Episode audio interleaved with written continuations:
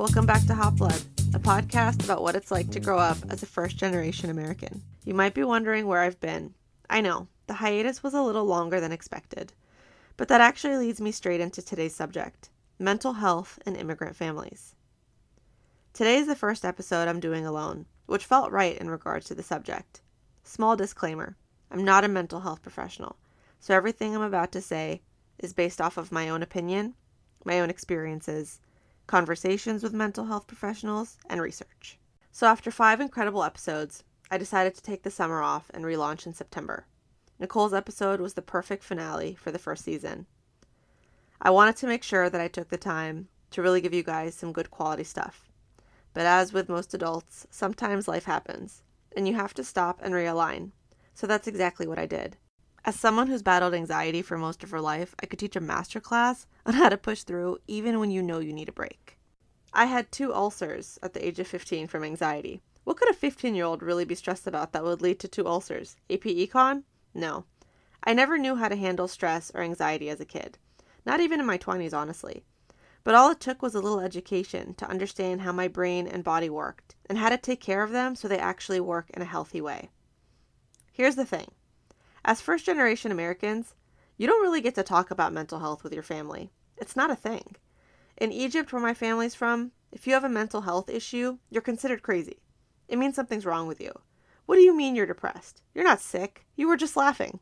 The idea of anxiety is traditionally viewed as just being too nervous, too stressed, a worry bug, someone who's high strung, sometimes even called neurotic.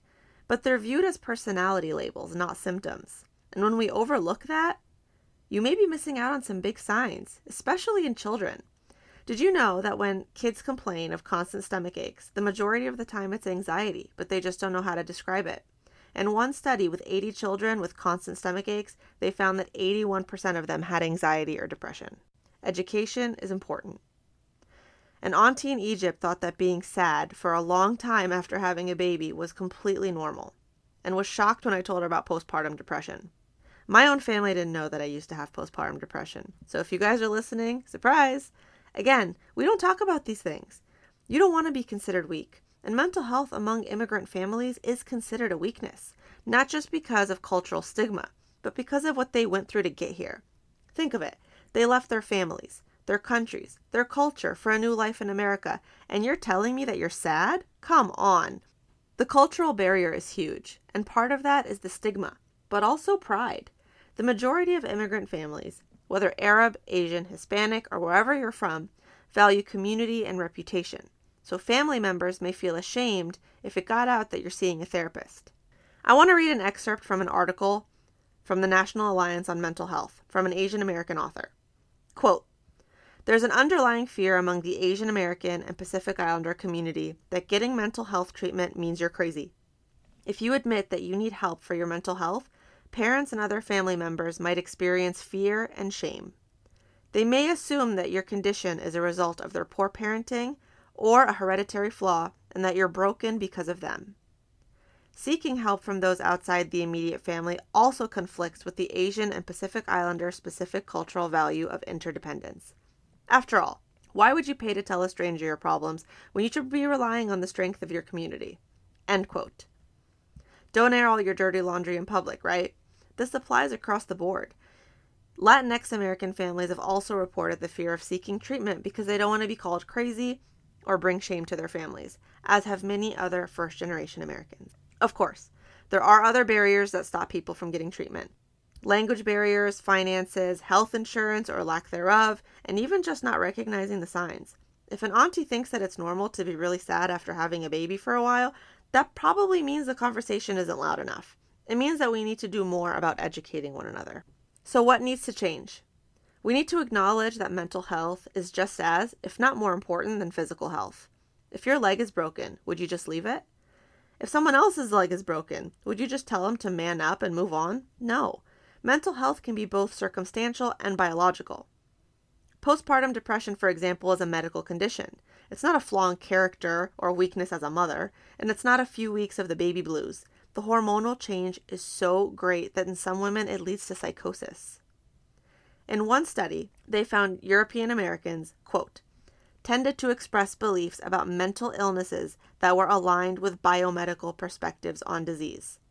In contrast, Latino and African American study participants more commonly emphasized non biomedical interpretations of mental illness symptoms, meaning that they focused more on spirituality, moral character, and social explanations for mental illness. End quote. That's the problem. We view it incorrectly. We view it as labels of your personality, of who you are. But it's medical. And just like any medical issue, you get treatment. There are different types of treatment when it comes to mental health, whether talk therapy or medication. There's a thousand different things you can do, and they work. Talk therapy will validate you. It'll help you reframe your thoughts and give you a toolbox of coping mechanisms. I've heard from professionals that mental health is not about er, is not about never feeling sad or anxious. It's about having the ability to process your feelings in a healthy way. Your emotions are going to manifest. Either way, it's just up to you how. One person reported that they didn't realize how bad their depression was until their doctor prescribed the medication, and then it felt like they had been asleep for the last few years and just woke up. Again, regardless of what you're going through, it doesn't represent your character, your spirituality, or your family. We live in a world that is changing faster than ever. Our lives are online and we are scrolling all day, given access to the innermost details of everyone's lives. We're constantly comparing ourselves to others, and others are comparing themselves to us.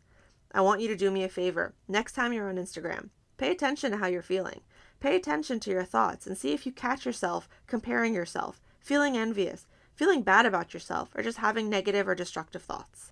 As first generation Americans, as children of immigrants, we are different. We balance identities, cultures, languages, spirituality, and the opinions of all the aunties that cross our paths. Many first gens are the first of their families to go to college. Many carry the responsibilities of their family on top of their own. You're not weak if you feel down or overwhelmed or burnt out or not enough or any of the things that a person could feel, no matter what it is. You can talk to someone. If you feel the weight of the world on your shoulders, you can talk to someone. Having someone to talk to outside your family and community is a gift. It comes without judgment, without bias, and without agenda. And if you can't afford a therapist, talk to a friend. If you don't want to talk to a friend, find a teacher, find a mentor, find a counseling center at your school, your work.